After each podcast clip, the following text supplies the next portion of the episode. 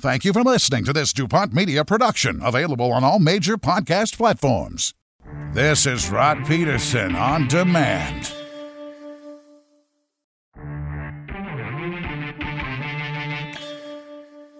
Who should the Edmonton Oilers acquire in goal?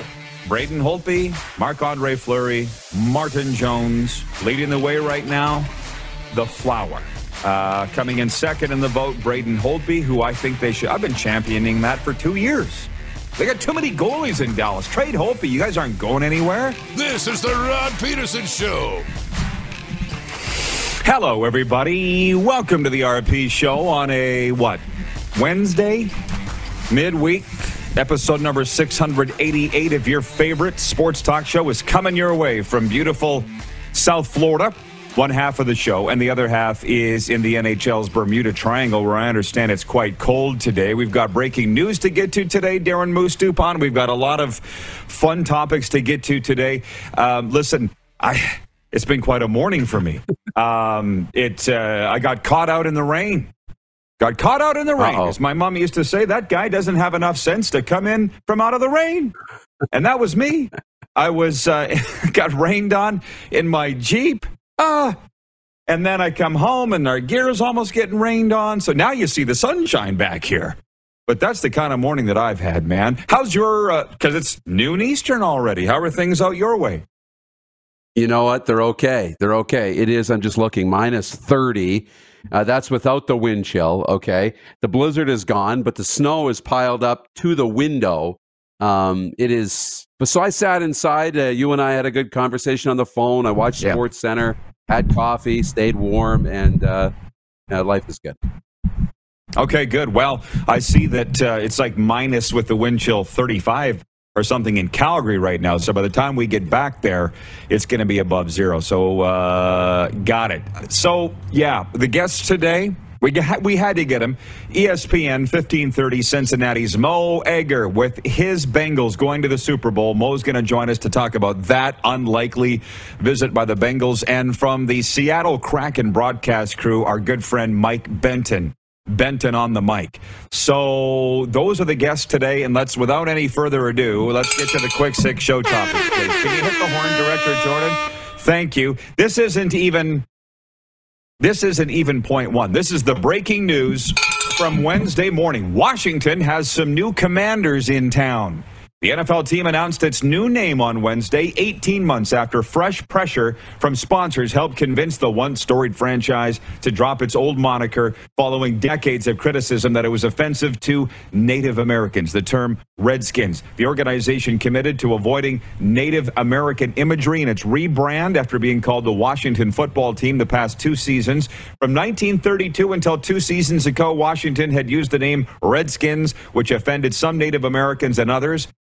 As the Commanders now, named this morning, Washington keeps the same burgundy and gold colors that were around for three Super Bowl championships in the 1980s and early 90s glory days. It follows the desire of team president Jason Wright and coach Ron Rivera, Riverboat Ron, for the new name to have a connection to the U.S. military. I want to stand up if I could. I'm strapped in here. I can't, but say, Bravo, Washington. I love the name Commanders. That's the poll question today. If the fellows want to put it up on the screen for Capital Auto Mall, Universal Collision Center, Capital with dealerships all across the prairies, do you like the name Commanders? For me, it's an, an emphatic yes. Shortly after I posted that to Twitter, it was an emphatic no. 100% of respondents said they don't like it, but they don't care. Moose, I'll say it again. I love it. I was hoping there would be a military tie in. It's pretty cool. Commanders. And listen, I don't think a lot of the voters understand. In America, one out of 10 Americans has some sort of affiliation to the military. I actually thought it would be more. A brother, a daughter, a son, a sister, a mother, a father. Somebody has that tie in to the military. They're in Washington. Go get it. I think it's a major win. Now, it's a little bit of Tecmo Bowl ish. You know what I mean? Like I guess playing the video game. Yes. Today, the Washington Commanders versus the New York Comets. But we'll get over that. and it's a it's a wonderful name. Way to go, Washington Commanders. I'm a fan, except for when they play the Dallas Cowboys in the NFC in the NFC East. Look, I'm torn, man. You gave a, you gave a great speech, and I'm kind of sold on Commanders now. But when I woke up this morning, or when I saw the leaks yesterday, I was highly disappointed. But it's not because I think another name is better. I think no name was better. I loved Washington football team. I thought it was organic to the roots. And if they weren't going to go with that, they wanted to have a team name. I can get behind Commanders. The only funny thing I saw on Twitter, and I was looking at it, was, you know, they, they said commanders in the military are, are outranked. Was it by generals and admirals? Colonels. So Yeah. so it's already a third tier name, and uh, it kind of fits for the franchise being in that division. Um, but you know what? It's good. I, I'm cool. The military tie-in. And here's the thing: I said this about names when we were talking about names in other leagues, right? Whether it was Red Blacks or Elks in the Canadian Football League, or you know Kraken or Golden Knights in the National Hockey League. You know what? Eventually, the name will just be the name, and we're not going to think it's stupid. So if you think it's stupid now, just give it a few years. You'll come around to it just being the Commanders, and away we go. So if it wasn't going to be Washington football team, I'm cool with Commander. Patrolman Pete watching in Winnipeg says it sounds a bit like the name of a fictional team that would be used in a movie. I know, or like I say, Tecmo Bowl, but you'll get used to it. Uh, from Darren in Salt Lake City, Commanders ties into the president or Commander in Chief. Yeah, I think it's a win. And I appreciate everybody chiming in with their good mornings from wherever you're watching across uh, North America, Canada, and the USA on Game Plus Network and YouTube live. By the way, I, I see there was a rant in there. The boys stamped it. Uh, Rod's rant brought to you by Bronco Plumbing and Heating and Cooling. Reach us at 306 781 2090 for any and all of your water softener needs. I know the boys are watching at Bronco Plumbing and Heating. But as far as team names go and being offensive, that seems so 2020. So let's get to the actual games, okay? And here is the number one uh, point. Uh, we're going to talk about the games. We're going to get to Brian Flores, trust me. NHL one timers from Tuesday night. James Van Riemsdyk snapped the tie game when he scored off a rebound with 4.09 to go to lift Philadelphia over Winnipeg uh, 3 1. That is two straight wins for the Flyers following a 13 game losing streak. Winnipeg's Kyle Connor scored 48 seconds into the game. Connor fired one from the circle past Carter Hart for his 25th of the season. The Flyers are now going on the All Star break, and Kata says they could use the break. Um, so I was watching the game. It was our, fe- or at least my featured game last night, watching Flyers Jets. There's five minutes to go. I'm like, ah, this is going to overtime or a shootout. Do I want to stay up for it? Yeah, a minute later, Wango, defensive breakdown, two on one, Flyers score. Then they get an empty netter. The Jets hold a closed door meeting after the game. Dave, which by the way never works, and Dave Lowry, the head coach, the interim head coach, was like, uh, I don't think these guys know how important these points are right now.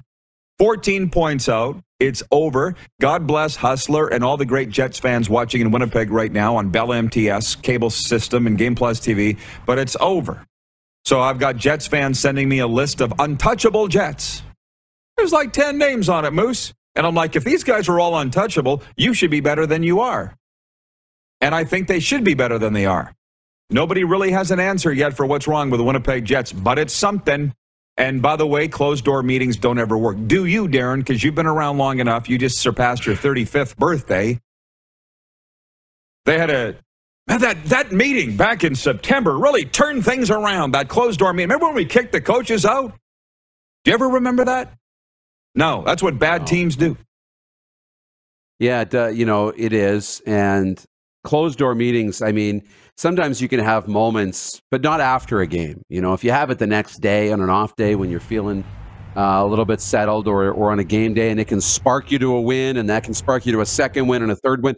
I've seen that, but not right after a game because you still go home or go to your hotel feeling bad. You're not rallied up after the loss and late at night. So it's it's a little bit tough, but I get it. Whatever you need to do to address this. The thing is when it when Winnipeg comes back to you with 10 untouchable players, that tells me two things. A, there's still a lot of good in this organization and there's a chance. Now, even if this season's a write-off, maybe you want to bring them back next year and maybe it's a coaching thing, maybe it's a couple of pieces in the offseason. Cool. But it also tells me if you've got 10 untouchables, who else can bring you value? You're going to have to separate with somebody of value that you like, and it's going to hurt in order to try and bring some value back and grow your team, right? It's the only way to grow. You got to give up something to get something. If they're going to go into a rebuild, it's going to suck for Jets fans because you're going to lose players you love. In uh, the comments, Carlos is watching in Indianapolis. He says, Does Cowboys versus Commanders have the same ring to it as Cowboys versus Redskins? No, but it doesn't matter. Redskins are gone. Get over it. From BW watching on YouTube, Commandos are better than Elks. It's not the commandos, it's the commanders, okay? They're going to be wearing underwear out there. They're not going to be running around bareback. it's not the commandos, it's the commanders. Come on, let's pay attention here. The general in Calgary oh. says, Game of the night, Rod, Flames versus Stars. Uh, maybe for you. Uh, Jennifer at the Four Seasons watching. She says 13 in a row. Oh my. Who's the cancer in the room, I wonder? That was Philly that had lost 13 in a row, not the Winnipeg Jets. We're not having a postmortem on the Philadelphia Flyers here, okay? We'll leave that up to Dan, the situation, Seravalli. Uh, the Flyers are not our. They're not our dog in the race. Moving on, Alex Galchenyuk was the only scorer in the shootout, and the Arizona Coyotes rallied to beat Colorado 3 2 Tuesday, snapping the Avs' 18 game home win streak. As we roll through the NHL one timers here, Chris Kreider had two power play goals and an assist, and the New York Rangers beat NHL leading Florida 5 2. The Duke, Anthony Duclair, and Sam Reinhart scored for Florida. Alexander Barkov had a couple of ha- uh, helpers. In Tampa, Victor Hedman scored from the left circle with 2.15 left in overtime, and Tampa Bay beats San Jose 3 2. In Boston, David Pastrnak scored twice, including a tie breaking power play goal in the third to lift Boston over Seattle 3 2, and it's starting to rain again. Pray for me. Mitch Marner had two oh. goals. Mitch Marner had two goals and an apple. Jack Campbell made 31 saves, and Toronto routed New Jersey 7 1. In Pittsburgh, Dmitry Orlov scored his second goal of the game in the final minute of overtime to give Washington a 4 3 win over Pittsburgh. In New York, Oliver Wahlstrom and Matthew Barzal scored in the second period. Ilya Sorokin stopped 26 of 27 shots, and the Islanders beat Ottawa 4 1. Philip Forsberg scored twice, and Juuse Saros made 30 saves in the 100th win of his career. Nashville beat Vancouver 4 2. Also scoring for Nashville, Tanner Jeannot. What do you know? The pride of Oxbow Sask. Oliver Kylington exited the penalty box, joined a rush, and scored to cap a three goal rally in the third period as Calgary defeated Dallas 4 1. That's the game everybody's talking about. I understand the Flames come back there. Andrew Mangiapane and Johnny Gaudreau also scored third period goals, and Elias Lindholm assisted on the tying and winning goals. And in Vegas, Mark Stone, Jonathan Marchessault, and Brett Howden each had a goal and a helper, and Vegas beat Buffalo 5 2. That's what happened in the NHL on Tuesday night. How about that? And now, if you and now, if you're ready, folks, can we go with the NHL top five, bottom five? Where hear ye, hear ye, here we go. Another shift in the top five from the RP show is collected by the host. The number one team in the NHL remains the Florida Panthers. 69 points are number one in the NHL. And they, of course, set a record for goals in a month coming out of January. These guys are something special. Number two, Colorado! They've won 9 of 10. They're the NHL's hottest team, and despite stubbing their toe against the Yotes last night, uh, you got to watch out for these guys. Number three, the Carolina Hurricanes. They weren't in our top five last week. We might have been remiss, but they're back. They've won four in a row. Their 762 winning percentage is actually better than Florida. Carolina's number three. Number four, the Tampa Bay Lightning. What can I say? The three-peat is alive. And number five, how about this? The Toronto Maple Leafs. How about that? Five wins in a row. Five wins in a row are five wins in a row. Definitely the best team in Canada. Now to the bottom five teams in the National Hockey League. Number 28, the Buffalo Sabres. Congratulations, Buffalo. You narrowly beat out Philly for the fifth worst team in the NHL. Number 29, New Jersey. This is their first appearance in our bottom five all year. So bravo to them. Their 389 winning percentage is actually worse than Ottawa. Number 30, Seattle Kraken. Again, the worst team in the worst division. Congrats. Number 31, the Arizona Coyotes. It's getting even colder in the Valley of the Sun. Minus 68 now in plus minus. And uh, the worst team in the NHL. I'm sorry, it breaks my heart to say it. Number 32, the Montreal Canadiens. 23 points in the NHL, one win in their last 10 games.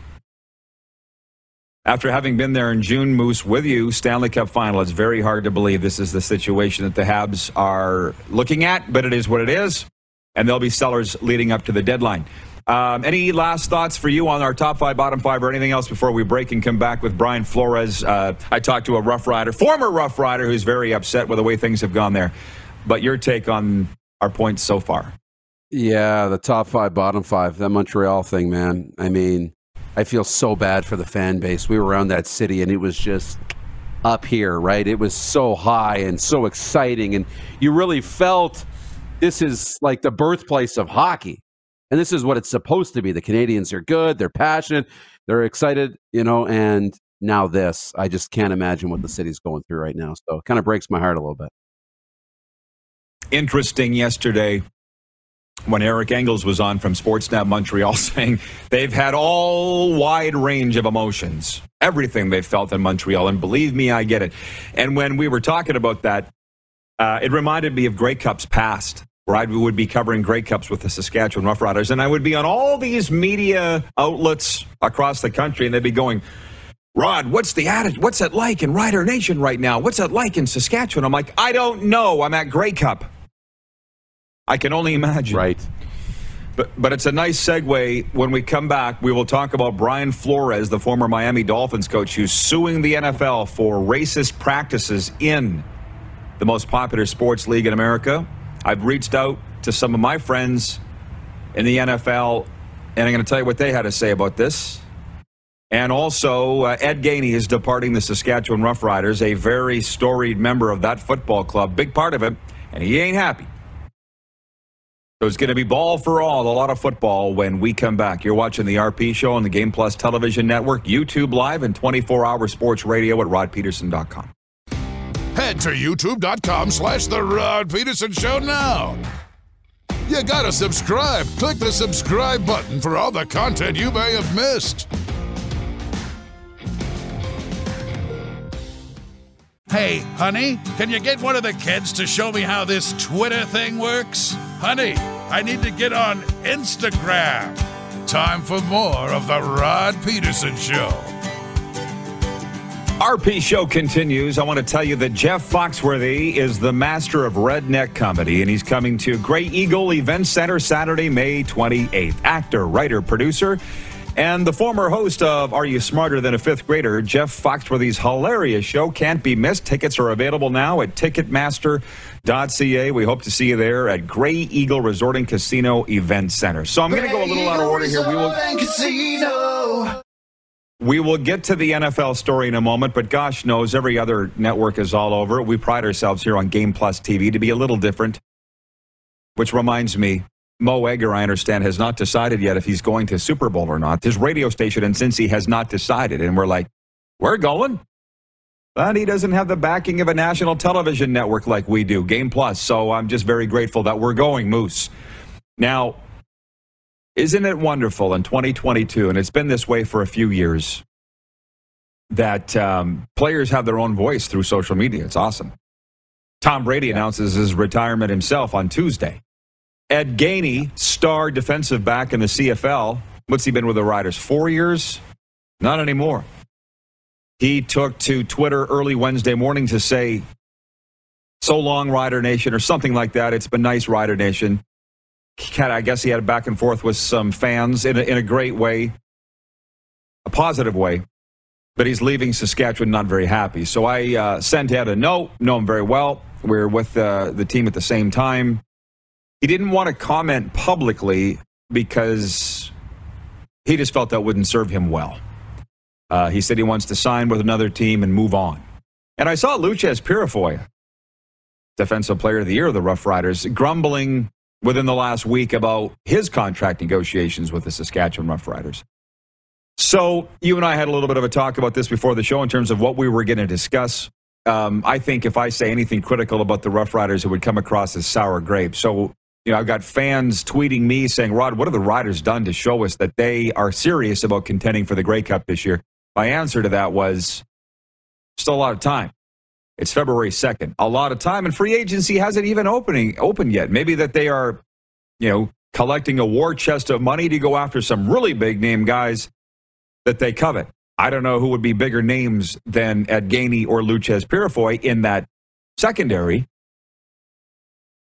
But people are getting upset. I hear the quelling getting louder in the Rider Nation. And so, as I said to you, and I'll tell our viewers, and then you can have the floor. I guess when you look at this regime with the Rough Riders right now, since Chris Jones left, Jeremy O'Day and Craig Dickenson, uh, how do you how do you judge success? It's different for everybody. If you want to judge it on a one loss record, they're twenty two and ten. That's pretty good. I'm no mathematician, but that's a pretty good winning percentage. It's over 750, isn't it? You're the math guy. Isn't that over 750? It's, yeah, it's it's it's awesome. I mean, somebody will figure somebody will figure it out. Yeah. And hang on, and they've hosted home playoff games in each year. So if that is your barometer for success, I don't know anymore how things are done in Riderville. I got no idea. I don't know what how the board measures success or the president. I don't know. you know the franchises that judge success by championships. Yeah. I kind of think that's how you judge it. At least that's how I do. And they don't have any of those. So there's a lot of pressure on, uh, uh you know, in this regime. So I'm I'm kind of saying it's February 2nd. We'll sit back and let's see how it all plays out. It's very early on in in uh, this offseason. It really is technically. But the pressure's on. Fans don't like what they see. I say it's not time to panic yet. You? It's definitely not time to panic. I mean, if you're winning two out of every three games, now it's not 750, but it's two thirds of your games, right? If you're winning two out of three games, it's pretty good. What's that, 66%? So, look, yeah, like, and it's the junior hockey conversation we have with, with personnel and hockey people all across this country, too, right? What's a product of success in junior hockey? Playoff games and championships? Or players graduating to the to the NHL, right? What's a what's a successful junior hockey franchise? And and people have a different answer. Now, when it comes to pro sports, I mean, this team in, in Saskatchewan for a lot of years would they wouldn't even hope of a home playoff game. I mean, that was a luxury. Like it just never happened. It wasn't even something you hope for. It was just you, you know, you tried to get into the playoffs.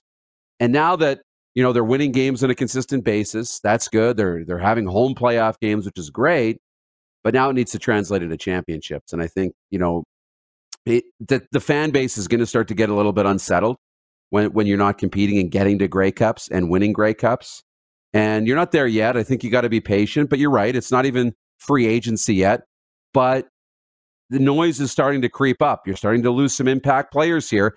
And now you're starting to get more criticism on the moves that are happening because this team needs to win. And especially having a Grey Cup at home, right? You look at the last time they were here, they loaded up for the Grey Cup at home. People want to buy tickets to the Grey Cup in Saskatchewan because they want they know their team's going to be in it. And right now they're just not so sure. And now you're seeing what's happening in LA and the Rams have loaded up and now they're going to play in the Super Bowl at home. Tampa won the Super Bowl at home, right? So Rider fans want to win the Grey Cup at home. So I think that's why you're getting a little bit impatient. You're seeing that from the fan base. Yeah, there's a little more to it than that too. But I think in my monologue, I was remiss. I, I meant to put this in, and I will now. What I'm hearing from Rider fans is they are quite upset if they look down Highway Number One and see the Winnipeg Blue Bombers as back-to-back champions. That's really not sitting well in Saskatchewan, and there is no reason to believe that Saskatchewan's done anything to supplant Winnipeg as the favorites to be the Grey Cup. And there would be nothing that would upset the Rider Nation more than to have Winnipeg represent the West Division in Mosaic Stadium this November. So that more than anything, that's what's sticking in their cross, seeing the success of their top rival. And you have to understand that the shoe does eventually change feet. You, you can't have the one shoe on forever. These things change. Look at the Patriots. They're not the Patriots anymore. You know, I've been telling you for two years that Winnipeg has supplanted Saskatchewan as the flagship franchise. And now, uh, now you can just look at the results on the field for that. And they're also saying, how come Winnipeg's keeping all their stars, but we can't? Rough Riders need to answer for that. And as a matter of fact, that's one thing Ed said. If Ed's like, if you want to know why I'm not with the Rough Riders anymore, ask them. Because I don't want to say. Well, so that was his take on that. Now I'm going to move on. I'm going to move on. I'm going to move on. Okay. Darren in Salt Lake City says, Rod, do you think Brian Flores becomes the Colin Kaepernick of NFL coaches for his lawsuit that was announced yesterday? The answer to that is yes, I absolutely think that he will, but I don't think he cares. And for those that don't know to what we're referring, fired Miami Dolphins coach Brian Flores sued the NFL and three of its teams Tuesday, saying racist hiring practices by the league have left it racially segregated and managed like a plantation. The lawsuit filed in Manhattan federal court sought class action suits, or sorry, status and unspecified damages from the league, the Dolphins, the Denver Broncos, and the New York Giants, along with unidentified individuals. Flores was fired last month by Miami after leading the Dolphins to a 24 and 25 record over 3 years. They went 9 and 8 in their second straight winning season but failed to make the playoffs during his tenure. Remember when he was fired? Everybody around here was shocked. Wasn't a popular decision by the Dolphins. But the lawsuit alleged that the league has discriminated against Flores and other black coaches for racial reasons, denying them positions as head coaches, offensive and defensive coordinators, and position coaches as well as general managers. That's the wire story on this. Obviously, you're seeing wall to wall coverage. Jeff Reinebold is on European television talking about this as a guy that's worked in the NFL. I'm uncomfortable talking about it because A, I'm white, B, I'm not racist. It's kind of like walking a high wire. I don't really know. So I shot a text message to a couple of my black NFL friends, and I said, Is there merit to Flores' claims here? And they said, Absolutely, there is. Reinebold said as much on Sky Sports Europe. Like there's one black head coach in the NFL, one out of 32 teams. Yes, it's a microcosm of American society. There's racism, everywhere. There's racism in the National Football League. The, the interesting thing about Flores, though, here, before he launched this lawsuit, what I I'm only going by the football people I've talked to here, plus what I've heard uh, from the insiders in the media, is that Brian Flores was really hard to deal with here. You know, the general manager of the Dolphins, who is black, by the way, Chris Grier, apparently was a power struggle between him and Flores here. And they kept giving Flores more and more control over personnel, more and more control over everything, and he was never ever happy, couldn't get enough, and finally they're like, You're fired. That Brian Flores isn't the easiest guy to work with. You know, maybe he was fired because he's a jerk. I don't know. I've never met the guy.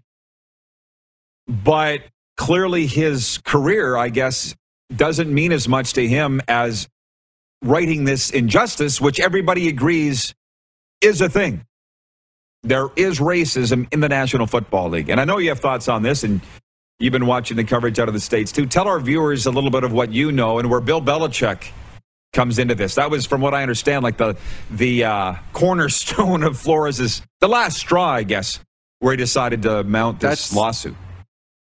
That's that's the cornerstone of the whole of the whole suit. I mean, it's that text message. That's the proof, right? You see the text message conversation exchange between Bill Belichick and, and Brian Flores. And, you know, it was a different Brian that got hired by the Buffalo Bills, right? And Belich- Belichick was texting the wrong guy. He was texting the wrong guy saying, Congratulations, I hear you're in the running. And Brian Flores like, wait, I don't I don't interview till Thursday. You know, well, it sounds like that you're their guy, right? And then wait, do you know you're messaging Brian Flores and Bill Bell? You can see the text messages online. And Bill Belichick put his foot in his mouth. He's like, I read this wrong. I'm sorry. Looks like they're going with the other guy. And Brian Flores hadn't even interviewed yet. And so you look at what the Rooney rule is that you have to hire, you have to interview, you know, up to, you have to interview multiple minorities for every head coaching job and one minority for every assistant coaching job, you know, in the league. Um, so Brian Flores gets called in, whether they were considering him or not, right? You know, we've had, I've been in situations running interviews where I have 10 candidates lined up for an interview. And the second one I interview is a home run. And I'm like, I, I need to hire that person. They're so good. And unfortunately, the other people don't even get a shot, right? You still want to go through them just in case, do your due diligence. but it looks awful suspicious. Like you know, Brian Flores has a real case here, and it's it's it's not good. It's not a good look for the NFL, and you wonder what it'll do to Brian Flores. You know, if other teams are going to want to bring him in now because you talk about the Colin Kaepernick comparison. That's what's unfortunate, and it's it's definitely not a good look. Fans don't really want to know what's going on in sports with their favorite leagues or teams. They just don't. Moose, uh, thanks for this. We'll see you back in hour two. Sounds good. Randolph's watching in Ontario. He says, This is a tough one. Discrimination is hard to prove even when it looks obvious. John Ohm watching in Winnipeg. Ohm. He says the Winnipeg Blue Bombers went 31 years without winning a Grey Cup. Now that they have two in a row, they're the best damn thing in the flatland. Well, I've written about it. I've said it. Let them have their due. They waited 31 years for this. So let them have it. They've earned it. I'm enjoying it thoroughly. Wayne in Victoria, BC. I agree that it's concerning that players like Ed Gainey and Loucheiz Purifoy are leaving. Winnipeg is re signing their players, as Rod said. I'm just repeating what I hear from the Rider Nation. How come Winnipeg can sign all their stars, but we can't? Ask the Riders. Curling, Emma Miskew kept herself in the fight for the playoffs while Chelsea Carey took a body blow Tuesday at the Scotties in Thunder Bay. Miskew's wildcard three rink improved to 3 and 3 with an easy 14 1 win over Bridget McPhail of Nunavut. In other games, Sarah Hill from Newfoundland won her second game of the week with an 8 5 upset of Northern Ontario's Krista McCarville. Saskatchewan's Penny Barker used a 9 6 win over Suzanne Birt of PEI to improve to 3 and 2.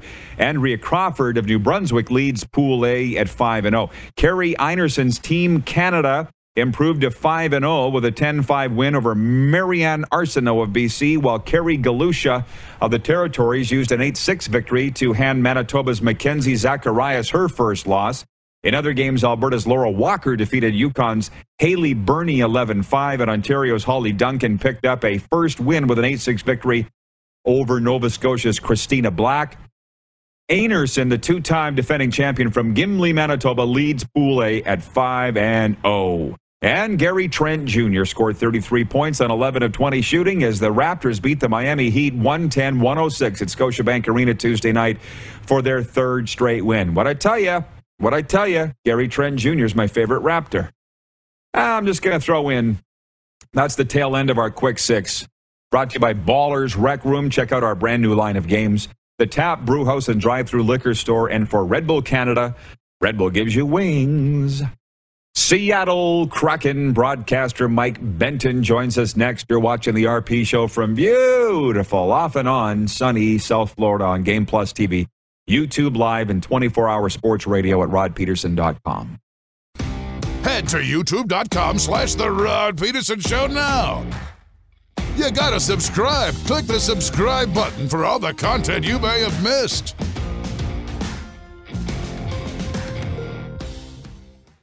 Did you know you can catch all the best moments from the show on all our social media platforms? Now, back to the studio with Rod.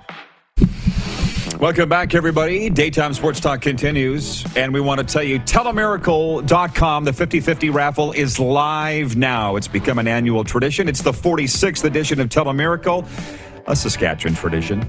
Raffle proceeds will stay in Saskatchewan, will be part of Telemiracle 46, supporting the great work of the Kinsmen Foundation.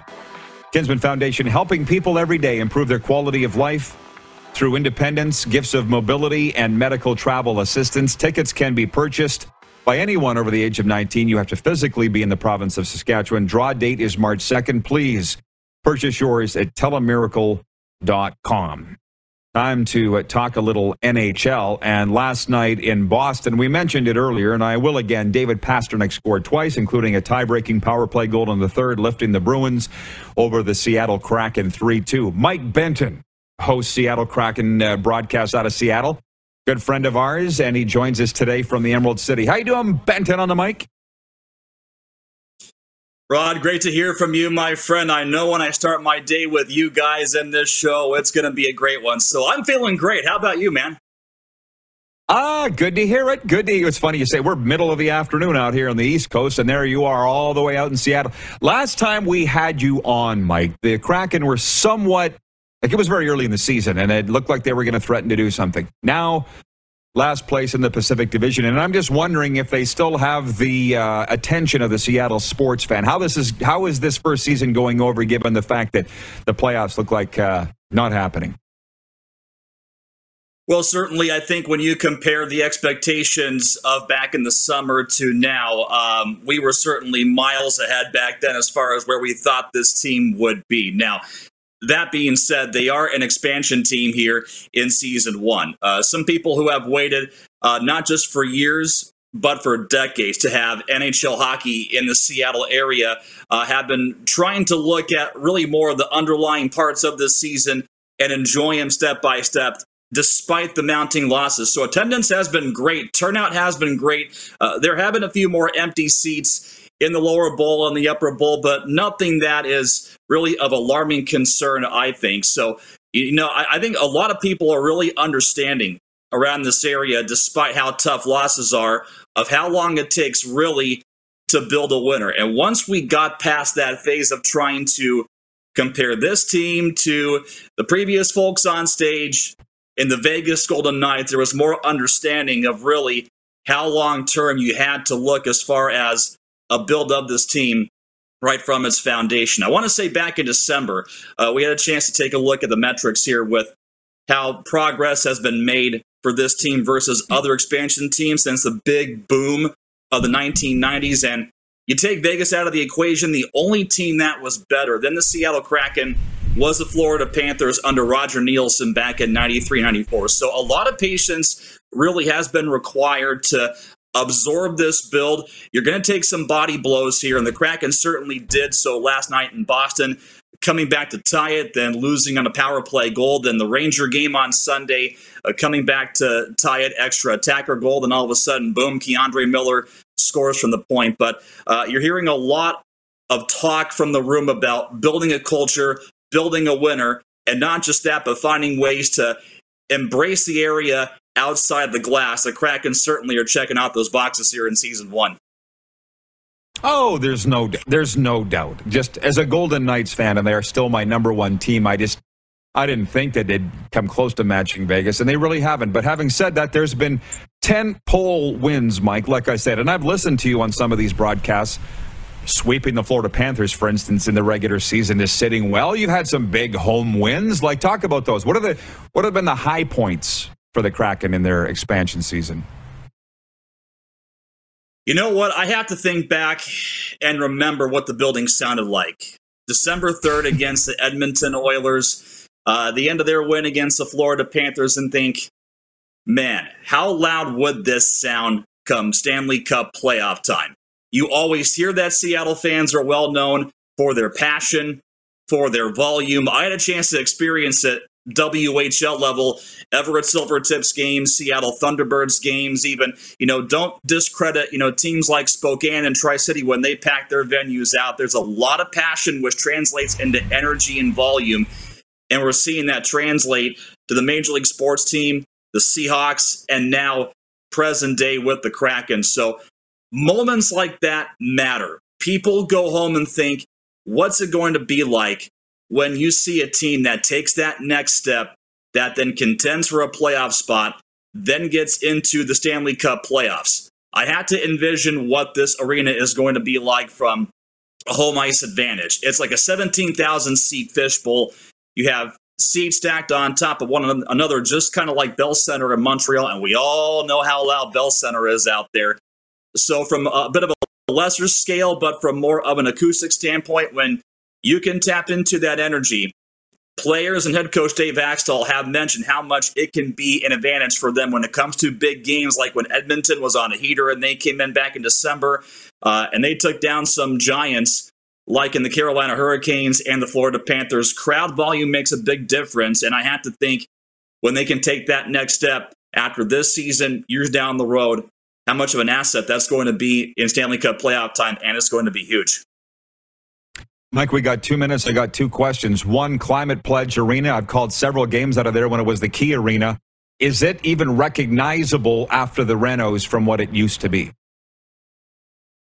Yeah, good question, Rod. Um, to me, it's a brand new building. I had a chance to uh, enjoy a concert there about three and a half years ago, right before they uh, shut the building down, wiped it clean. So basically, they took the 40 million pound roof, suspended it you know, so to speak, using, you know, super strain poles to keep it up and just wipe the entire deck clean and build a brand new arena underneath. I came in before the Canucks game uh, for the home opener back in October and I went, oh my goodness. Uh, it was just like taking your, your, your, your house, stripping it down right to the foundation, you know, tearing off the the drywall, the wallpaper, the carpet, everything, and putting everything brand new, turnkey, like you're just watching an HGTV show. So uh, it really is top of the line, and it's been very, very enjoyable. All right, thank you. And lastly, my boy Ebbs, Jordan Eberle, the lone Kraken All Star. You saw Nathan MacKinnon grumbling that not every team should be represented in the All Star game. He felt he should have some Avs teammates on there. I disagree. Jordan Eberle will be going to the All Star game. Is there is there some buzz about that in the Emerald City that Ebbs will be re- representing your team in Vegas? Well, certainly people have enjoyed Jordan Eberle and what he's done here for season one. And, you know, it's really been, I think, telltale how much of a difference he's made for the Islanders when he was there uh, playing alongside Matt Barzal. And at times, uh, he's had a chance to really drive offense on this team. And at one point was on pace for a 40 goal season with this team. Uh, he's hit the skids now. Uh, he's about now 20 games without a goal. But, you know, scores are going to be streaky. They're going to have ups and downs. Uh, the one thing, though, that you enjoy about Jordan Eberle the consistency of his attitude. There's no panic in his game. Uh, that's made a big difference, and Jared McCann has taken that next step and has now taken the lead in goal scoring.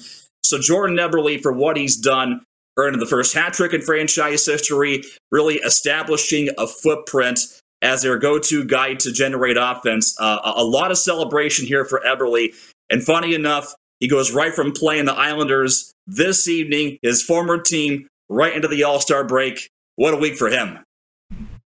He's always a busy guy. He's always playing in the big games and the big tournaments. And he's loving Seattle, too, by the way, Mike, which is, I'm glad that it's worked out for everybody. Man, keep up the great job. I'm listening all the way out here in Florida. Enjoy the All Star break. As always, Rod, thank you, my friend. Appreciate it.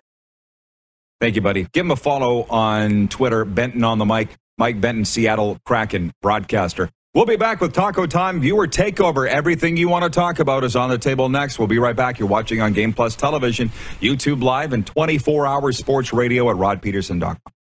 Have you subscribed to the Rod Peterson Show YouTube channel yet? Head to youtube.com slash The Rod Peterson Show now.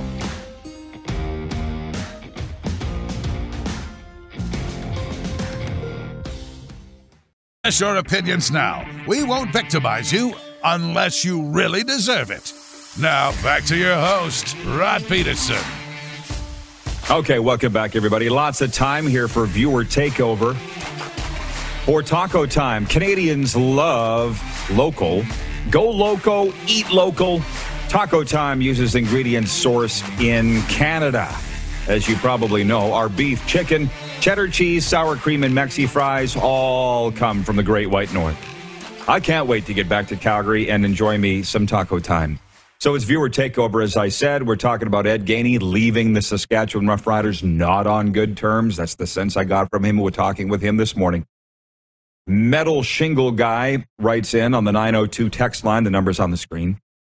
Maybe Jeremy O'Day knows it's time to move on from some guys earlier than later. Remember Charleston Hughes?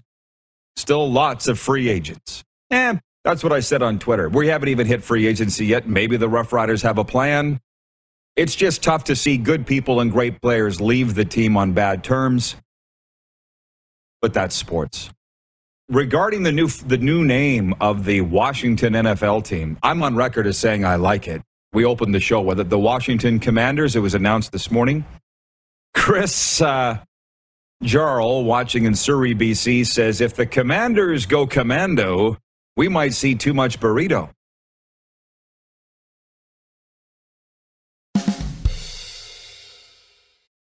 Spicy. Uh, by the way, I know. Go follow Taco Time Canada on Instagram or Taco Time Regina, and uh, specifically the Taco Time Regina. They've got a promotion today.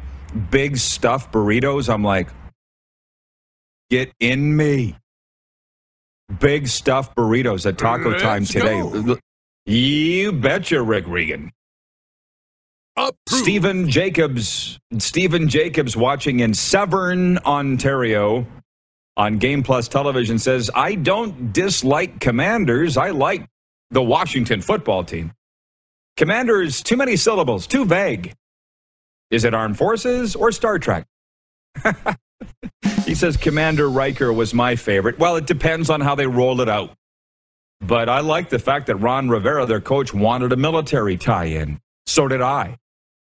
If you weren't watching off the start of the show, I said one in 10 Americans has some sort of tie in or affiliation with the military. I get a family member themselves having served. Last minute, last minute of play in hour one. So I like it. I think that I just think they roll it out. The colors are going to stay the same, burgundy and gold. Um, I liked Washington football team too. I did. It was simple. It was streamlined. It was classy. But they want a name. And, you know, this will make it a lot easier for a mascot. You have to think about all those things, right? Jeff uh, watching in Redmond, Oregon on Game Plus television, where they carry us on TDS cable all through the state of Oregon and Washington. He says, call them the commies for short. no, not as a right wing guy. He also says, Who's Tampa going to have a quarterback next year? Let's get into that next hour, eh? What say you? Uh, the Moose will be with us, and Mo Egger from uh, Bengals Radio, all coming up after this. Head to youtube.com slash The Rod Peterson Show now. You gotta subscribe. Click the subscribe button for all the content you may have missed.